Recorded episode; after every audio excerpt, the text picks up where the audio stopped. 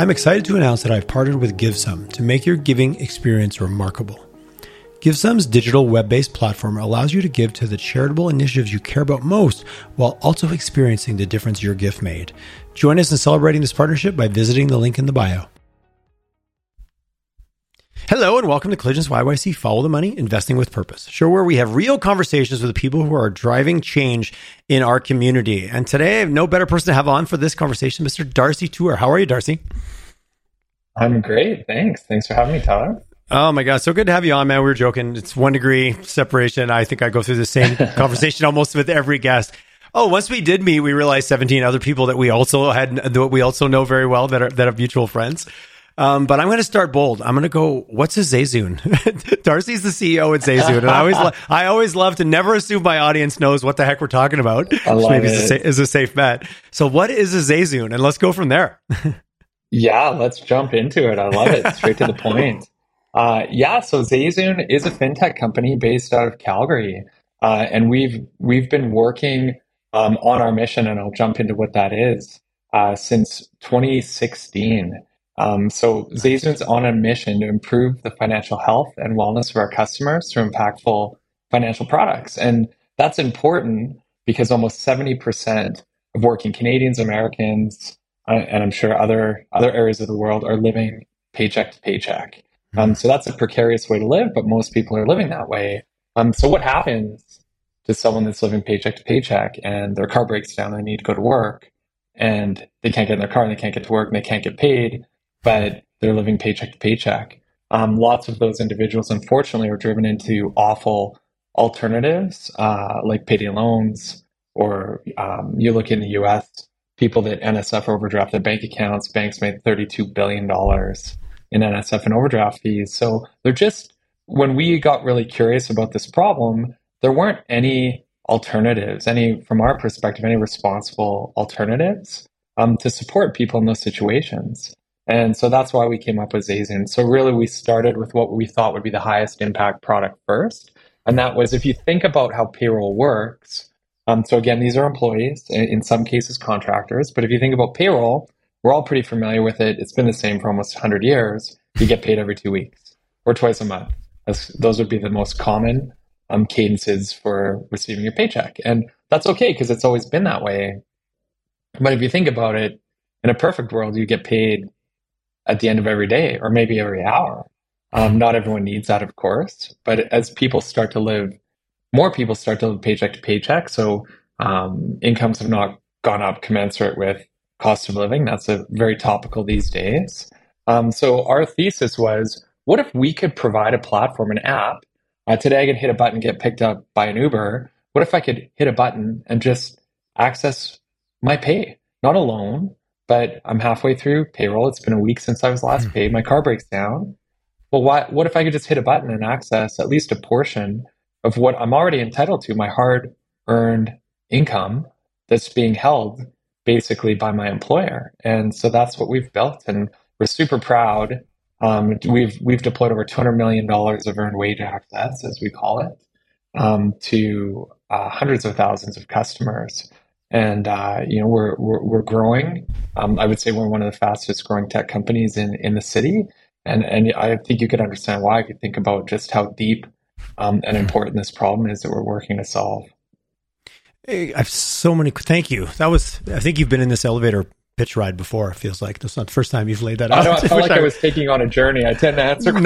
No, I, I was great. I loved it. I, dude, I've, I, I brought a coffee. I got back to lunch. I'm ready to go. Um, you you leaned on it so many times, we'll touch on the technology and the ability and where we've arrived as a society that we have a technology that allows us to do to solve this problem.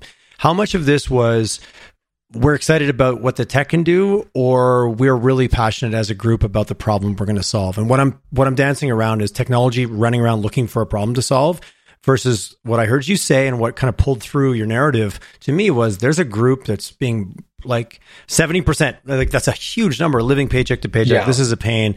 You man, we immediately think of the, the alternatives, aka shinier versions of loan sharking, where oh yeah, oh you need money till next week. Well, that'll be you know the fig on that is this, or we're going to charge you this. When you guys started this off, how much was the purpose driving it versus just hey, and I don't want to go just we've got we understand that there's a technology solution now. Let's go out and find something to solve. I'm just trying to get the balance of those two things that kind of came through really loud and clear in your narrative. Yeah, yeah, it, it's absolutely centered on purpose, and I think that's why you know we've got traction. We have like where I think we're 90 employees now and counting. Nice. And everyone, if you ask them what our values are, what our mission is, you're going to get largely the same answer from everyone because we talk about it every day. And, and, and as an entrepreneur, as an investor, I'm more fascinated about the problem that's being solved rather than the technology that's being leveraged, right? Like focus and center on are you solving an important problem? Uh, is there a large base of people or employees that are suffering from said problem? And do you have a unique or compelling way to access that constituent base? Um, and if you can check those three boxes, you've got a business opportunity. And then what can you do um, to get there? And in, in fintech, if you think about fintech, fintech, it's like it's banking basically, but technology is removing the friction between the person or the business um, experiencing that issue and the solution to said issue, right? So that's really how we see it. And with a really efficient business model, um, we can pass those efficiencies on to the customer. I really appreciate. I read an article years ago. It always stuck with me. Like, stop, stop. It was Harvard Business Review, and it was like basically stop trying to surprise and delight your customers, and just be easy to work with. and I, have I've camped out on that idea for a long time. This it. is going to be amazing. I'm like, yeah, but to get to amazing, I had to go through all these hoops and jump over all these, you know, the steeplechase of accessing your service. Which, let's be honest, these days we just most people we won't put in the time. Like if it if it isn't easy, quote unquote, we're out. Like back to back to friction. For God's sakes, please be easy to work with. That's all I ask. yeah, we have short attention spans. oh, we do. Days, getting shorter by the getting any better. Yeah. look, look a castle. Uh, that joke about the goldfish. Look a castle. Um, every time you swim around the wall. Um, 2016, you're up to you're up to 90 employees. Uh, just your background tech background, entrepreneur background. Again, always curious the, the the entrepreneur with the idea that partners with the tech the tech founder to get the solution. Where did you kind of fall into that mix from a from a balance perspective yeah, of, it, uh, of getting was, starting something like this? Yeah, it's it's a windy journey, but um, if I go back to it, it is really seeing a problem and being confused why there isn't a better solution. Um, you know, I'll give you a really simple example. When I was 16, I got my driver's license, and like my son who just turned 16, I love to drive.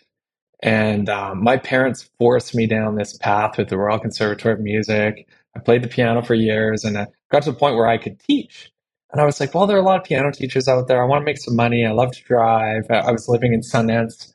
And uh, so I came up with this concept. I'm like, well, hold on a second. Like, if you think about, like, if I think about all my friends and their families, um, growing up, like you would drive to your piano teacher piano teacher's house and you would sit and wait. I'm like, what if I could actually remove the friction? Right? I, obviously, I didn't think of it that way. I like I like where this is going though. But, like but what if I could drive to someone's house and they've got one kid, two kids, three kids, whatever, and line up the kids and I'm going to teach them piano, and then I'm effectively I'm providing the service on, in a mobile fashion. I'm now actually a babysitter, which is also valuable. the parents, drive, the parents love. love. this this like right now because oh, they, man. as most parents I know, you're a part time taxi driver all the time, anyways, as a, with with kids that are active, right?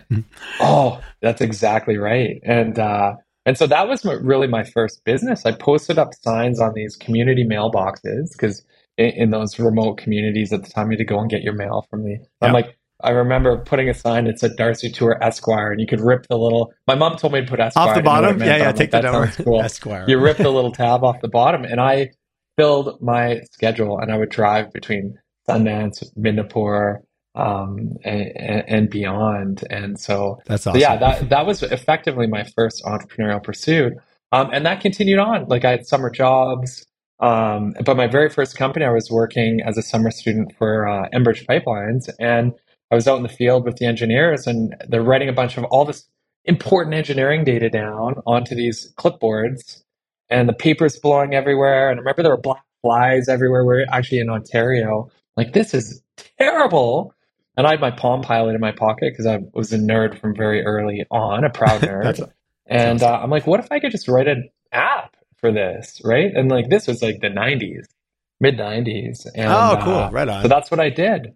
And that spawned my very first company. I wrote uh, a platform for engineer pipeline engineers to capture data um, at the site, get it back in the office in a timely fashion. That was my company number one uh, in 2000, Halo Network. So that's my background's really I love programming. I love I love just looking at the world and like asking questions like why why you know it, it, you know the cheesy um, challenge the status quo, which isn't cheesy. I think it's a great rally cry, but I think yeah, sometimes I you're you just mean. born you're born um, maybe a little bit more you're a little more inquisitive right like why why yeah, why yeah, are they we running all, around yeah. paper and pen and and there's a willingness to then take it to like what could i do about it like there's huh why is this like yeah. this this could be easier and then there's i think there is a the there is still an action side of that step. Like you can be curious and just wonder or be frustrated and not act.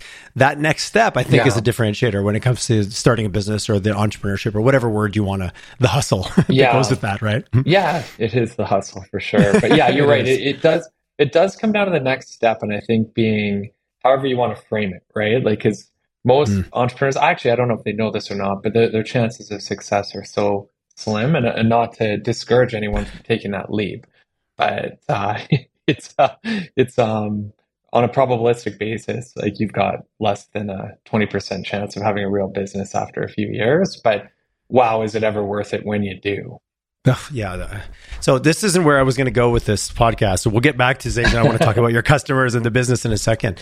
What are your thoughts? And I've had this conversation with a few. I was on a panel last fall on on you know, mental health for entrepreneurs. This panel was on, and everyone was just like, "We got it. We're over celebritizing the entrepreneur. We're making it look easy. Mm-hmm. We're making it look like everybody can be successful, and it's really setting a lot of people up for like, oh my god, everyone else is winning and I'm failing." And they were speaking about it from a mental health perspective, which I, I, appreciate. I appreciated. Every single person on that panel was like, "It's really tough. Don't do it." But every single person I was sitting beside was also an entrepreneur who was doing it. So it was a bit of a weird like we didn't get into the debate. I'm like, wait a second, I want to know since you're telling everyone not to do it because it's so hard, but yet you're all sitting here and I know that you live the life you want to live because you chose it. What, what's your thoughts on that? Any perspective? We're getting, so we got really philosophical 12 minutes in. yeah. Well, yeah, I like, I think it's important to know that the, like, not everyone is cut out to be an entrepreneur. And there are people that are incredible entrepreneurs that you might not think would have ever gone on to be an incredible entrepreneur. So I don't think you can sum it up in a few ingredients. But I remember, um, you know, when I when I'm mentoring or looking to invest, um, and and I stole this from somebody. It might have been actually like Parker Conrad or Zenefits on a podcast. But it was what are the what are the important traits um, that you look for in an entrepreneur? What are your two key ingredients for an entrepreneur? And there, it's always these. I think these two things are derivatives of them, and it's relentlessness, right, or grit, Yes. Um, totally. So running through walls. Sometimes I call it hard to kill. um, and so that's oh, I, I, I, like I like and hard to kill. I, I, like hard to kill. hard to kill. That's a, my business yeah. partner of twenty years. We, that's what we always say. We're like we're hard to kill. love it's it. Probably because we're just not smart enough to stop. But uh, and, and, then the other one's uh, resourcefulness, and mm. that that's a really key ingredient. I think a lot of people might say intelligence, but I'm probably proof that that's not the main requirement. Um, you've, I doubt that, but be... I get your. I think I've I've watched. I think we all watched the TED talk where they're like, it's not intelligence, it's not it's grit. Actually, I think we've yeah. all seen that TED talk floating yeah. around as well too, right? Mm. Interesting. Yeah, I, sure. I would have grit would have been my first one. I would have been would have been confident, and I wasn't sure where you were going to go with. Uh, Re- that's one, of, that's one is a really good one. I agree. So my my litmus test when because I love helping other founders. But you know, you one thing you learn when you're building something, saying no is more important than saying yes. And you are um, defined by so your my, no's my, more than you're defined by your yeses, for sure. Yeah, yeah, yeah, for sure. So my litmus test always when I meet a founder is like learning about the business and then but then giving them an assignment, right? That's not not too hard, but it's going to take some thoughtfulness and some work and some resourcefulness. And um, I, I would tell you four to five times I, I do not hear back because they want to have the coffee and they want to like talk about the dream. And I'm like, yeah, dreams are only realized by putting in the hard work, right? And show me you've got that muscle or at least a willingness to build it. And uh, it, it's pretty easy to weed out those differences. And again, that goes back to I think what I said, where it's a it's a it's a minority of people who have it. It doesn't mean it's a good or a bad thing, but it's just a muscle I would say you need to have. I love the I love what she, you know. It's almost like an audition to a certain extent. Like, do you give them a simple task, mm-hmm. something that's not that hard but requires some thought. but more importantly, it requires follow through. It requires doing what you said you were going to, you know, like your say do ratio is either if you say you're going to do it and you don't do it, well, then that's immediately yeah. a zero in the say do ratio. And that's, that's, it's a bad way to start any, yeah, I want the coffee and I want the shiny bits, but when it comes to the work, and yeah, that's a good test for anybody listening. If you catch yourself doing that, saying yes and not following through, that's probably a good self indicator as well. yeah, great point. Yeah. Well, you know, the the podcast is informative, but the psycho- the armchair psychology that we're dishing out right now is free, guys. It's free for anyone listening. Darcy and Tyler giving armchair psychological. Well, everyone's a psychologist these days because we all listen to podcasts and then we want to go and share everything we've learned. Yeah, um, right. Which is a great phenomenon. Hey, let's circle back. And, and I know I could go down this route. I think you and I could get very philosophical and go and see, keep digging here. But tell me a little bit about the business. So, 16 years, fast growing. Again, I've heard about you guys. That's what really caused me to reach out because I wanted to learn more. Where's your customer base? Talk about the business model, what you've seen in the last couple of years, uh, where the bulk of your clients yeah. are, because I think that's a relevant part of the story as well. for sure, for sure. Yeah, and six years. I, I, just I thought maybe you said sixteen, and you gave me a heart attack. But, oh, sorry, um, no, you said you. Yeah, oh, you so said you started in 2016. 2016. Since yeah, 2016 since 20. Thank you for clarifying. Yeah. Since 2016. Since 20, yeah, since, since. Okay, man. Thank you. so, so, we're not we're not in a time warp. It's 16 years from now, Darcy. Tell us where we are. No, it's since since I'm 2016. Sorry, paper bag right now. so so yeah, like I talked about the ingredients, and so right, like solving a problem. Um, the problem's pervasive, and then you've got the ability to access that base of people or businesses that are suffering from said problem. Um, we started this as Canadians, as you do, and I've made this mistake in a previous tech venture. Um, so we started our own backyard, right? So we, we said, hey, we've got this concept. So my previous company, our clients were oilfield service companies. So we went to a few of those and just said, hey, we're going to offer this service. And we didn't have the tech built out. So I think that's really important um, to validate or invalidate quickly your thesis. So we said, hey, we went to an oilfield service company and said, we're going to offer the employees that you pay. We found out they were issuing loans to employees, and that's pretty awkward as an employer. So we said, well, what if we could actually just get timesheet data and then you can offer people access to their earned wages and we're just going to do it and we I call that a swivel chair integration, right? Like there's no code. You're just getting notice and you swivel, go into a bank, right? And we disperse. I like that swivel chair. Got it. Yeah, yeah, got it. yeah. Yeah. And so so we did that. So what was cool about that is it, it, it validated the thesis. We understood that A, there was demand, B, um, like what would the usage patterns be? So how much would people need? How often would they use the service? Um, what what was the um, general risk? Um, if there was risk in that, um, and and so you look at the financial model you build. It's like in this beautiful echo chamber with no real data, and then you get to start to stress test the assumptions uh, in that model. So that was pretty cool. And so things went well. Delusions of grandeur kicked in, and we're like, well, let's launch in Canada. And our thesis was let's do it through payroll providers because they're B2B. Um, this is an actual like B2B to C business. We've got to go through payroll, activate their employers, and then offer employees the benefit. Um, so we in Canada, you know, in retrospect, I was like, there's like 30 payroll companies in Canada. Canada's not that big; it's the size of California from a population perspective. Um, so we did it in Canada, and then realized this: uh, the sales cycles are long. So my co-founder Tate Hackert, who Tate I w- would want to make sure he gets credit. He Zayzoon, the concept of Zayzoon was his. He was one of those people who asked for some mentorship, and I gave him a bunch of homework, and he came up with all of the work at 2 a.m. the following morning. and I was like, this kid has nice. got like he's resourceful, he's got grit. And I said, okay, let's let me help you with this. And then I realized how big the opportunity was, and uh, I jumped in head head first, and it's it's been amazing. So we pivoted to the U.S. So as of today, I think, which is where you're getting with the question, the U.S. market. Um, there's some amazing things about it. There's some things you need to be aware of when you go into the U.S. Um, but we went into the U.S. market uh, six years ago, just randomly sponsored a payroll trade show, and basically closed three partnerships in three days um, because of their, there's that American disposition where, hey, this is interesting. I'll give it a try. Like, don't screw my business up because if you do, there will be consequences. But we'll absolutely give it a try, and that's what we did. And we nice. um, we worked really closely with with those partners. And you fast forward today, we're partnered with 150 payroll companies, and that's really how we built the business.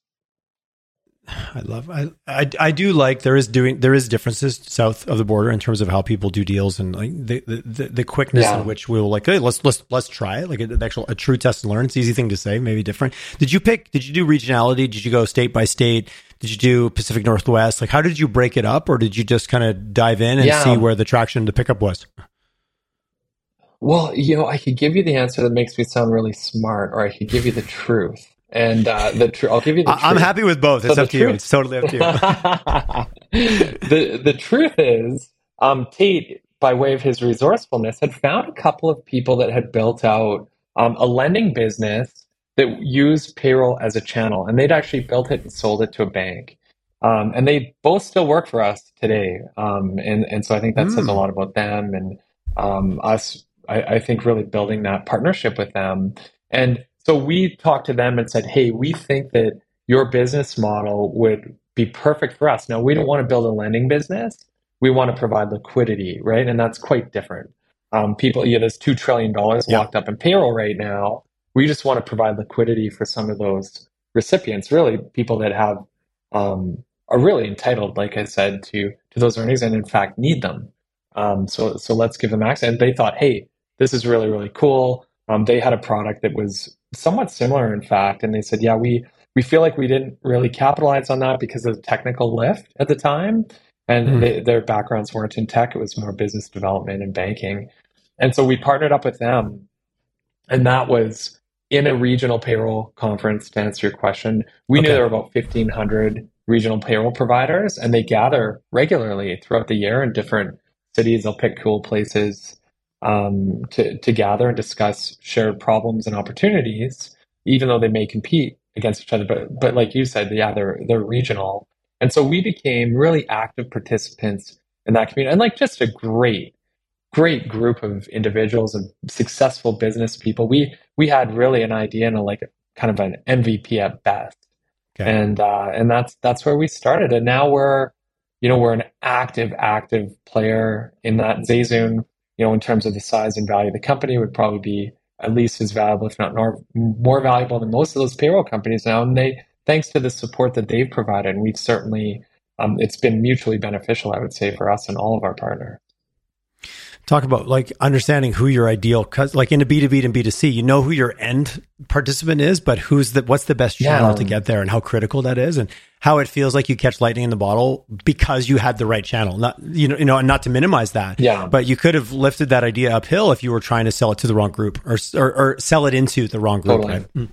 yeah well um, and, and we we went out to raise institutional capital and i remember being told and this is for all of the the founders on the call, um, budding founders, like they, they thought we were crazy. They're like, why would you introduce so much friction between yourself and the customer? And and our thesis was, well, if you can get this flywheel turning, yeah. then you've got a massive base of just layering growth. So payroll company one, you create growth. Payroll company two, payroll company. Well, we have 150 now, and every day, most of those 150 payroll companies were adding businesses or employees, and a huge number of them were at businesses. I wouldn't say every one of them um, every day, yep. but and so you now you get this layering effect. So if it's geometric growth, but it's layered, you've now got sustained exponential growth, and and that's what we've been seeing for three years now. From a systems or a technology or like you going from an MVP, that payroll company already had all that infrastructure in place with the the companies, with the pay with the payer, the yeah. person who's ultimately driving the money through them to the so I I get why they would push back, but at the same time, when you're getting going, if you can crack it, that would accelerate you faster. I would guess is what happened. Yeah. Mm-hmm. Well, and when you say infrastructure, yeah, there's like the technical infrastructure, mm-hmm. but there's the goodwill, um, which is incredibly valuable because when you're in fintech, the number one hurdle you have is building trust, trust. between yourself. Yeah, totally. yeah. And a customer. So imagine if we were camped out in front of a business like a McDonald's. We have hundreds of McDonald's uh, using Zayzoon in the US. And imagine sitting out at a McDonald's saying, hey, hey, Tyler, did you know you can use us to access your earned wages? You'd be like, get, get out of here. Are you going to sell me a watch? But yeah. when well, that, we've all seen the payday loans commercials. You just described them in one yeah, way or another, right? Yeah, yeah, hundred percent. Was that was there was that a fairly easy just Oh, you're a payday loans company. No, we're not. Like, I'm assuming that still comes up from time to time, but maybe is getting less as your brand becomes more known. Hmm? Yeah, yeah, it's it still comes up from time to time, and I go back to when we were doing our market research, and so I think that that other attribute outside of like grit and resourcefulness is like curiosity, right? And uh, yeah. we we became really curious about the problem, and then the people that were solving the problem. And so we actually we became friends with some people in Calgary that were doing um, payday loans because they're not they're not evil people. In fact, they're building businesses, and if if the if they were if they were egregious, like if they were trying to do harm, someone would come out with their same business and just do a better job. But the market has, you know, market regulates itself. And so there are more payday lenders in the US than McDonald's and Starbucks. So they, they're it, what it is is their business model's flawed. Of all of the capital they deploy on a daily, weekly, monthly basis, they don't get 15 to 20 percent of it back. So the customers that pay for it and like do pay back that payday loan have to pay a tax for those that don't, right? Whereas yeah, we're embedded into the payroll hierarchy, right? Into that transaction stack. Um, and so we reduce our risk by like orders of magnitude compared to uh, a lender. And again, we're not a lender. A payday lender is yeah, it's, paid, it's, a completely payday, different. Just right? the word lending is it's the totally key different. word. Is the key yeah. word in that in that model, right? Yeah, yeah, yeah. My CFO no, actually puts it really well. He said, "You think of ZayZoon as we're basically an ATM in your pocket, right? You've got the funds, you've earned them. They're not in your bank account, but it's accrued earnings. So we're an ATM. You can see in the ATM what you've accrued, and you can withdraw your funds, right? An ATM, you're withdrawing the cash that's sitting in the machine. It's not your cash, but they just reconcile it with your bank in that in that moment, right?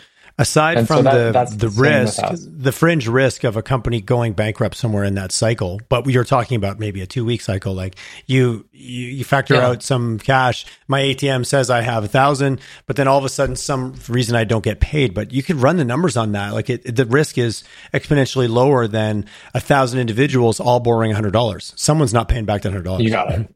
Yeah, yeah. That's that's mm-hmm. exactly right. Yeah. I love I like it. Um and you don't have to give me the numbers you can if you want. Like, what do you guys roll on a month? Like, this is a significant. Like, I'm just thinking about the financial model. Of, like, we need to raise some money to build our tech. We need some money to build our business and hire our people. Yeah. But we also need money to float this timeline, this week to two weeks to four weeks. Like, that's a big. Um, it, it, we'll just call it the float. What's the oh, float? Man. I'm walking in to do it, my shift. What's my well, float? That's a big crazy. number, man. That's a big number. I remember a banker. I remember a banker said to us, once you've done a thousand payouts, like you're going to be able to go to a bank and get a float, right? And yeah. I was like, okay, we can do a thousand, and like we're counting them.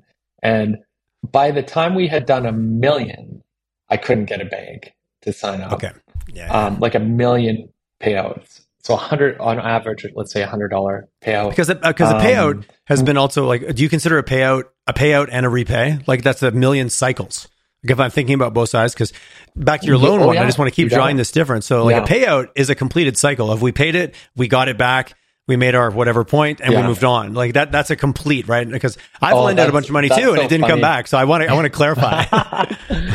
oh man, you so you take me back to the very first payout we issued, and it was with a payroll company out of out of Mississauga, and our my engineer number one at ZayZoon, and sorry, engineer number two at ZayZoon, he still works here um, he said he was laughing because we were high fiving. We're like our first payout. We knew the client's name. We're like, this is like, this is the start of something beautiful. And he started laughing. He's like, guys, sending the money out is not the business.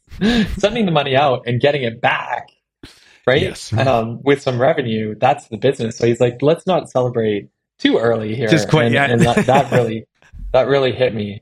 Um, and I remember I had my like I had an Apple Watch at the time that was set up to ping every time someone took a payout. So like that dopamine hit was so nice. But then eventually I'm like, okay, this thing's got to stop.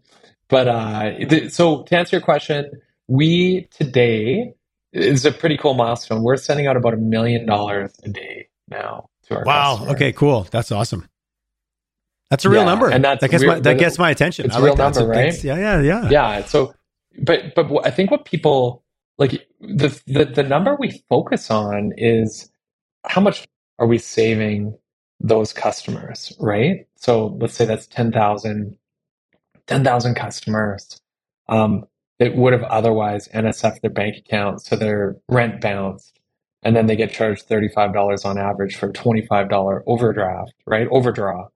Um, most US, most of our customers wouldn't have overdraft, and uh, so when we start to think about it, um, like we, our BHAG, our big hairy audacious goal for those people that don't read Jim Collins is save 10 million people $10 billion. So we talk about that every day in our daily scrum with 90 people at Zayzoon, the mission, right? And the byproduct of that is, yeah, we send out a million dollars a day and we grow the business, you know, double digit month over month. And that's, those are all like great vanity metrics, but the ones that we really focus on are, are we helping, right? And what, what else, what, what other problems are there? Could we solve this one better? Are there adjacent um, opportunities like improving people's credit, help them pay mm-hmm. bills, help employers better engage their employees, their most important asset? Um, are, are those areas that we could we could help with? And like I said, if you're solving a problem, we can monetize it. We can get an employer to pay in part um, because we're really helping improve retention, helping them uh, improve the inbound number of candidates and quality of candidates coming in. So that's where the business gets really fun and interesting, right? Like, what else? What else can we do? Well, you're taking something that is part of the equation of I work here, you pay me money. It's very transactional. And yes, it's a big factor of why I work here, but you're surrounding it with other aspects that actually improve it. You know, again, I'm entitled mm. to that money and the fact I can get it sooner. And like, that's a, that's the difference of getting caught constantly behind the eight ball or being able to get ahead of things a little bit, or at least not fall behind back to your, yeah. who, uh, I, I, don't want to lose this. Um, and again, again, whatever, if you, whatever you can't share, don't share. Who, who did you get to sign on to do, be the float? Because we got there. You got two million transactions. Well, no one wanted to do it. Yeah, who signed so up? Like who, who, who, did you get? Oh who did you get? so okay. I think this is a critical piece Everyone of the story here because this is something I'm super proud of, um, and I love it. Calgary-based podcast, and um, yeah, I so we as a company, I'm so proud to say, um, since the beginning, we've had to raise equity. Um, which is a grind, right? But it, but it's important if you're going to grow really really fast and you don't have hundred million dollars sitting in a bank account to fund your business. Um, yep. So we uh, we we've actually raised at Zayzoon twenty five million dollars in equity. Now we don't use that. That's not the money that goes to our customers. That's just as we've grown and de-risked business. To build build a business. Um, we've yeah. had yeah we've had local um, investors come in and some family offices. Um, Intergen is an amazing scale up um, organization here in Calgary. Intergen's great. I've had, Sandy, I've had Sandy Gilbert on the show before. Yeah. Mm-hmm. Sandy's like one of my favorite people. And, she's awesome. she was a great guest. She was, she, we had a blast. We had a good chat. oh, she's so much fun, and I'm so thankful for the role she and Intergen play um, in, in the community. So, so that's like that's something I'm super proud of. Now, you know, we're getting to a point where yeah, we're gonna have to go and get probably U.S. based um, or or maybe Canadian based um, institutional capital to like to get this to kind of that step jump, right? To go from uh, 100 employees. Yeah, t- t- 10 billion know, people, 10 whatever your metric yeah, is. Yeah, yeah, yeah. Yeah, actually, you're right. No, it's employees is the wrong metric. I love that you said that. But to, to actually get to a million customers um, and to get to 10 million. Now, the float, this is I'm super proud of, and I showed it from the hilltops. As a, a, a lot of you tech founders know, um, there we have had some major regional banking issues in the U.S. Mm. Right, so um, SVB, some run on the banks, um, it, it's pretty scary, uh, you know, now being compounded by commercial real estate and the, the big write downs there. And um, so, what I'm very, very proud to share is the bank that stepped up and committed. Um, committed. We started with $10 million US in capital, and that's that's growing. Um, it was ATB, so Crown Corp, based out of Alberta, of course, stepped up, like pro- got definitely got out of their wheelhouse. I would say. Yeah, yeah, yeah, um, totally. And and backed us. And what I can tell you is, you you want a partner, right? Like when when you're building a business, you want somebody that understands that. Oh, we've just had a black swan event, and we have to like we have to like shutter the business in, and like we like there are wild existential crises every second week. It feels like um, ATB has been that partner for us. Um, and so I'm just I'm proud that we've raised our equity here. So this debt facility, it's domiciled in the U.S. And, and so I've shouted this from the hilltops in our ecosystem, and I know there are a number of other founders that are now working with a- ATB on similar um, uh, similar solutions for their business, but like fintech. And, and I'm not exactly sure why, but like fintech is thriving in Calgary of all places, right? You've got Symend, you've got Neo, you've mm-hmm. got Zayzoon, um, you've got some great Helcim, you've got some great uh, fintech companies here. And so, how long have they been your partner? Um, you know what? It's been. I think we're coming up on a year. Oh, nice. Okay, so um, re- relatively re- relatively growing. recent in the scope of things. Yeah. Well, like I said, we, we I think we really had to get to that critical mass. Now, like our business has grown five x since that partnership, so they they, they awesome. really got in when um there were signs of life and yeah like we were we had a meaningful run rate at of the course. time but i would say they would be on that early adopter curve and i'm so thankful for uh for for that partnership with ATB and it's beneficial to them too right i think we're we're a good um analog for how they are um they are stepping up and they're they're working with us to diversify um you know diversify here in alberta and uh, without them we would have found a solution, but it's pretty cool to find a homegrown solution for sure. I do love, like you said, this is an Alberta based company. You are the the bank, then you've got ATB is based here. You don't have clients in Canada. The bulk of your business is done in the U.S. You've got a Canadian Alberta regional bank focusing on U.S. I, I lo- like. I love everything about this story because yeah, well, it breaks the mold, right? It's not. It's not what you would expect, right? totally. Well, and when SVB col- was collapsing, like we called up. I actually ran into um, Mark Rancourt, one of our bankers, at an Intergen event. Uh, funnily enough, and I said, "Hey, like."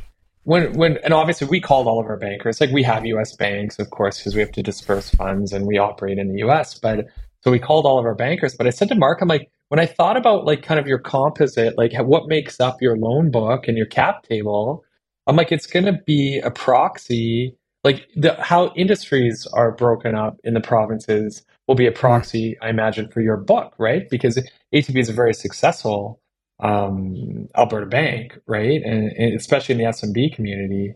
And so, and, and, they're like, yeah, exactly right. So I'm like, in terms of like tech as a percentage of your portfolio versus SV, SVB, it was all high growth, private yeah. tech companies and with one or two degrees of separation. So pretty easy to create uh, a run on the bank in that in that scenario. And he said that that's exactly right, and they're they're they're they're backed by the province, which is pretty which is pretty powerful. So when I'm talking to U.S. based investors now, and they say, "Where are you getting your capital from?" I proudly kind of stick up my chest and say, "Well, it's a government backed Canadian bank with a uh, you know a capital facility in the U.S. that can grow to support our business over the next number of years," and that that's pretty pretty cool thing to be able to say. Curious, does that raise some eyebrows? Like, do, do, they say, okay, interesting, or do you get some follow along? I'm, I'm always curious what we look like from outside, right? When you say that to these investors in the US that probably have not put much thought into this market or to what even goes on here, do you get a response or do they just nod, check that box, and move on to the next question? Yeah, I, everybody is a little bit different. Um, like, I can tell you, being a Canadian tech company, uh, once you hit a certain stage and run rate, like you, you you're not looked at that differently from the U.S. Mm, investment okay. community. In fact, you can look at you look really smart. You can be like, hey, we have a payroll arbitrage because it's just where we pay people in Canadian dollars. Uh, Canadian make less income um, than their U.S. counterparts. It's just like statistically, that's how it shakes out. Um, so, so I think there's advantages there. What I find interesting now is our competitors in the US will say, oh, those guys are based out of Canada, like buy, you know, US first. Like so that that can mm-hmm. create I don't know if that creates friction for us um in in on the sales side of things. So there are things you want to be mindful of. When you're taking on investment from US investors, I've seen Canadian tech companies struggle with that because uh, of, of um, the different jurisdictions. So you've got to structure your company a certain way to accommodate for that. Hmm. Has there any been any pull up to this point, or do you foresee any pull to move down to the US or to go follow that money or to that investment arm? Or do you guys also establish enough now that maybe you know, an office somewhere balances that out, or has that even been a part of the dialogue as you're starting to look at that next round of capital? Yeah, we're we're always looking at the angles, right? Like, does it remove mm. friction? Um, does it open up the market of prospective investors to us? I, I think that you, you know most of the institutional investors domiciled in the U.S. or other other countries, they're largely set up to invest um, internationally. So so I don't think it's a huge determinant um, at okay. this point, but but it can be. I, have seen that happen, but it's typically the exception. Okay, interesting. So from a growth perspective, it sounds like you're on the path. You've kind of 5x even from this time last year based on your kind of comment. What do you see as some of the next uh, milestones for you as a business or biggest hurdles, I guess? Like, is it, is it the next big raise? It sounds like a brand awareness, uh, adoption. sounds like all those things are moving in a, in, in a direction of growth. Yeah. Yeah. Where, where you, where you start to, so we're like kind of square in the middle of what you would consider a scale up, right? And okay. scale up in today's capital markets means something different than a year ago. A year ago, people were like, oh, you're going to go, and I had a slip up earlier, right? You're going to go from 100 people to 300 people, right? That's not a scale up. Um, a scale up would be we're going to 5x our revenue again, and we're going to go from 100 people to 150, right?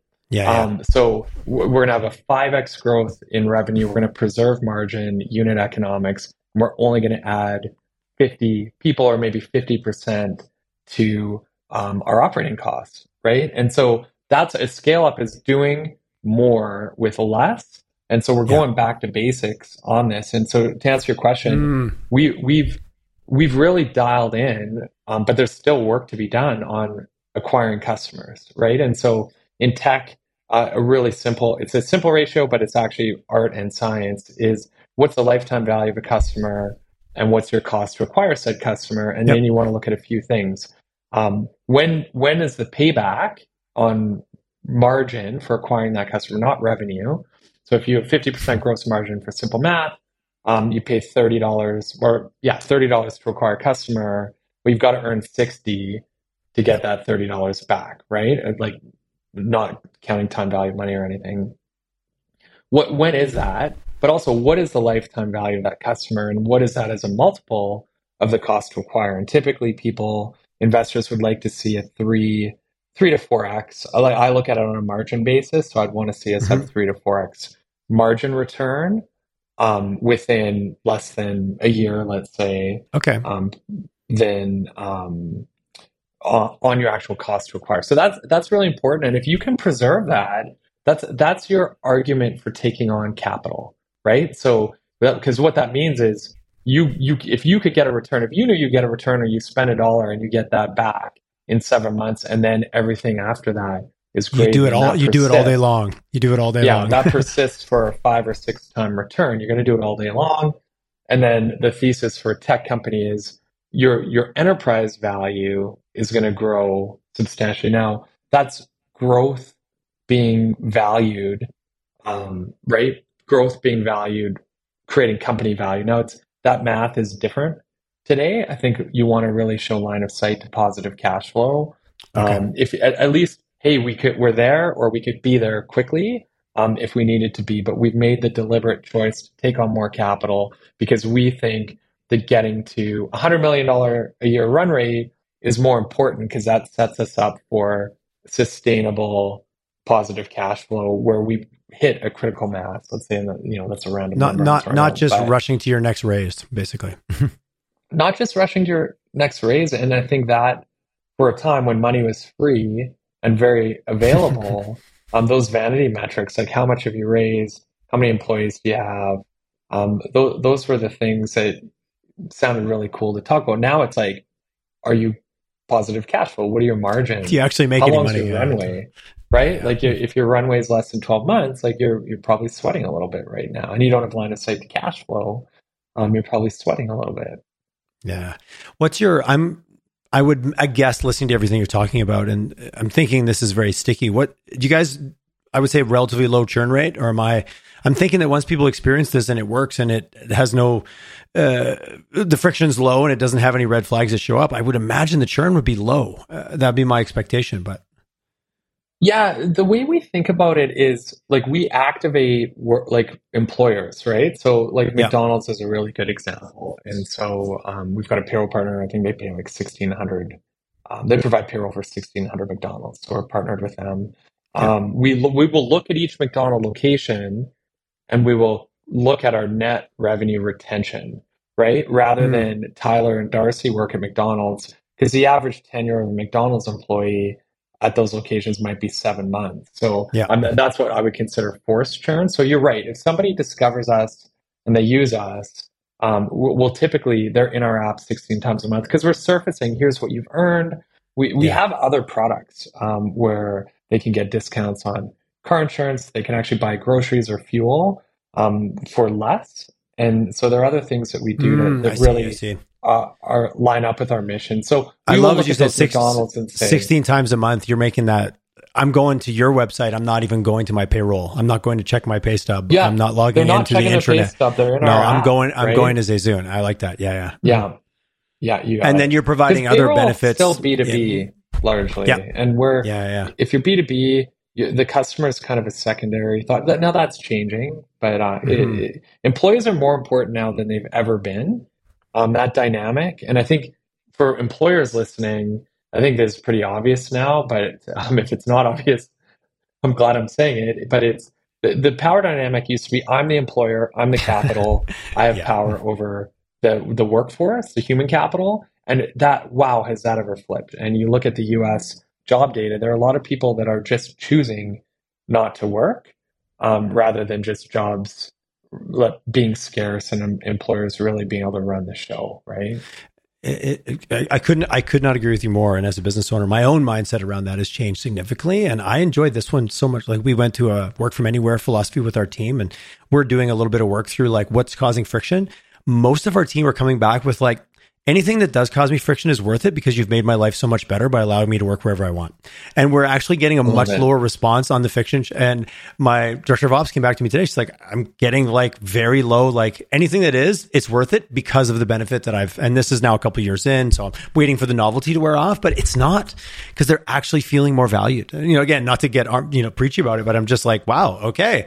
I was expecting a list of things we could fix, which is great. I was looking for that. You know, Yeah. like you take your car in, it's rattling. I want to know where the rattle is and then I'll pay to fix it. Let's do Yeah. it. But the feedback has been so positive because of that one move we made as a company that many have made and many are going back on, which I think is an error, depending on your business.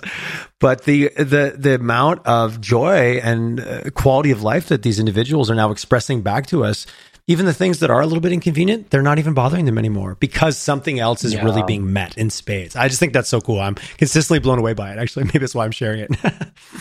Well, yeah, I, I like I'll double down on that. Like we're remote first. Um, like I said, we're around 90 people. Um, and what's happened is like we've got Calgary, let's say we've got 30 people in Calgary, so we we have an office here you can choose to come to. Um, so of course, like myself, my co-founder and CFO and Tate, like co-founder and president, we're we're here quite often.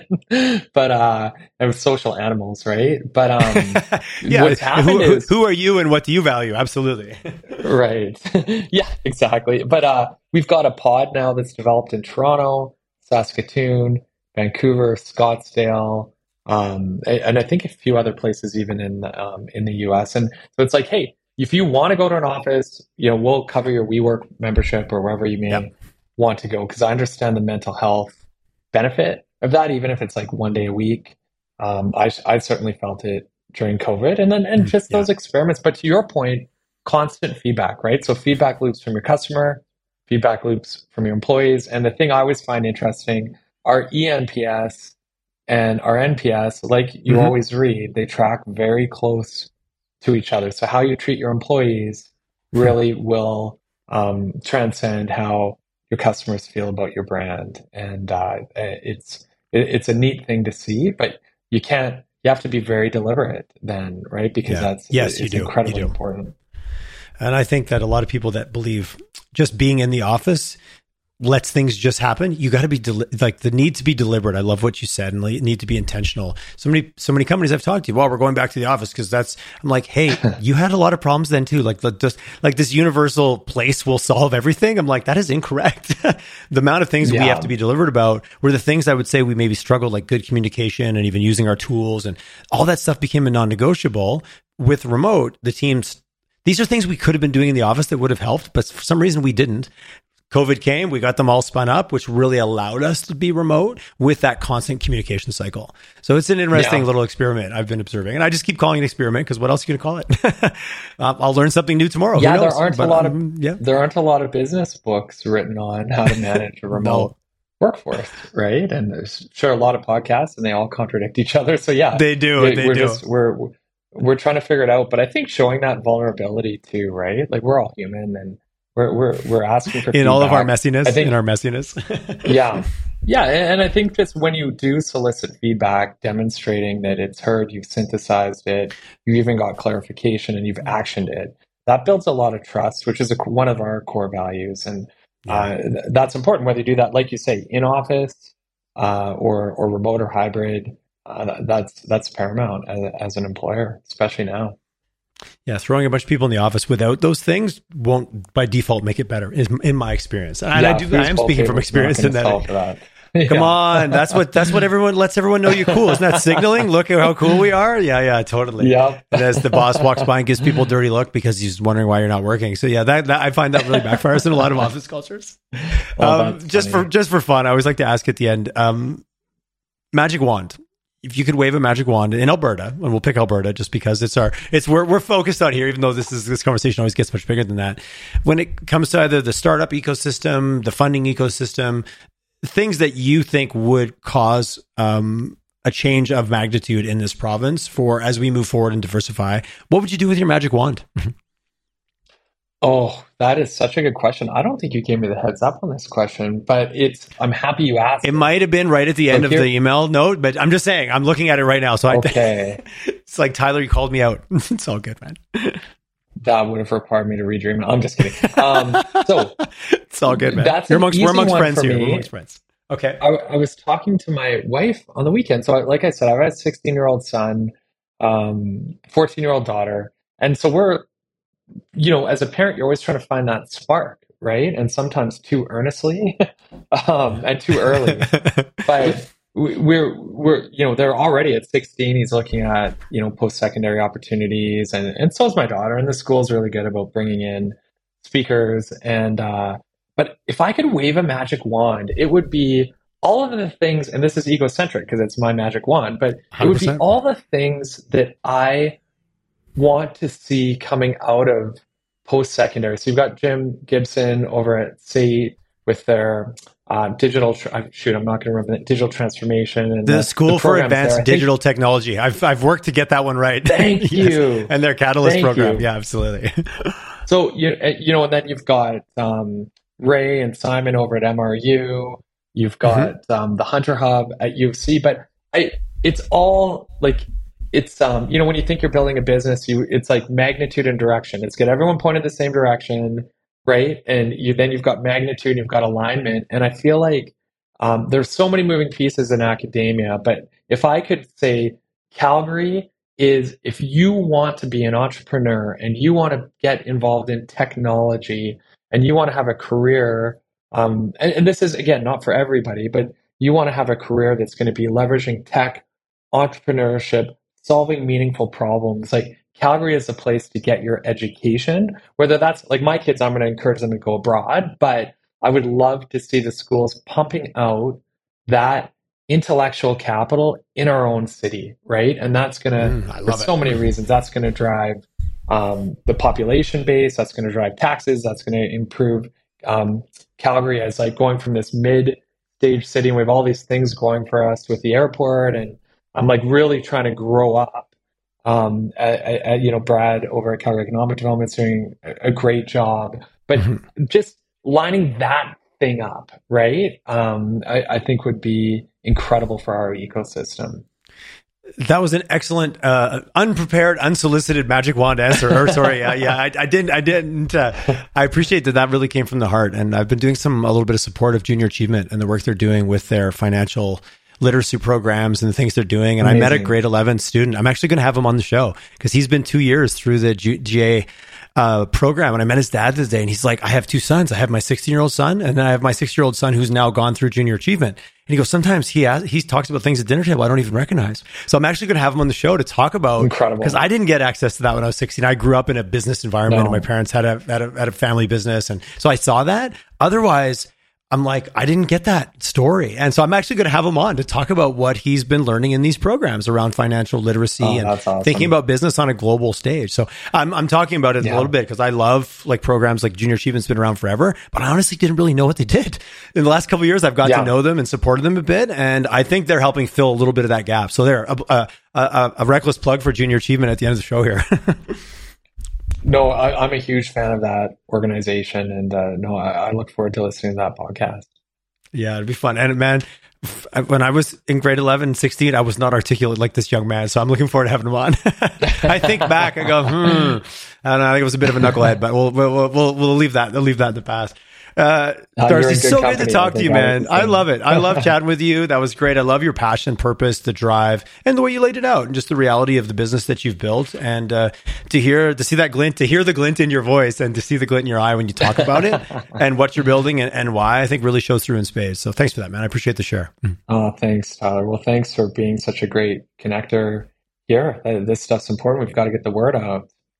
I'm sing it to the we are we are a head down ass up province. We don't tell our own story as well as we need to. So I'm gonna I'm gonna fly that mantle as fly that flag as much as as much as I can. Um, obviously, zayzoon.com if they want to check it out. If someone wants to reach out and have a chat yeah. with you, LinkedIn, do you have a preferred channel in all the millions of channels we have these days? Yeah, yeah, LinkedIn for sure. And I, I, I definitely pay attention there because I've made some of my best contacts uh, for that mm. channel. Like you say with Calgary, it's like, oh, Tyler is linked I've got a LinkedIn from Tyler. We have 168 mutual connections. But usually you, will get a response when there's, that kind of overlap. it is one degree at the most. But thanks for taking the time today. I look forward to, uh, I'll, I'll, you and I will circle back in six, eight months when you do your next round, talk about that experience. And I love following along these journeys too and telling, and telling these stories. So yeah. thanks for coming on. Thanks for your time. And that was a great chat, man. I appreciate it. My pleasure. Thanks, Tyler. Take care.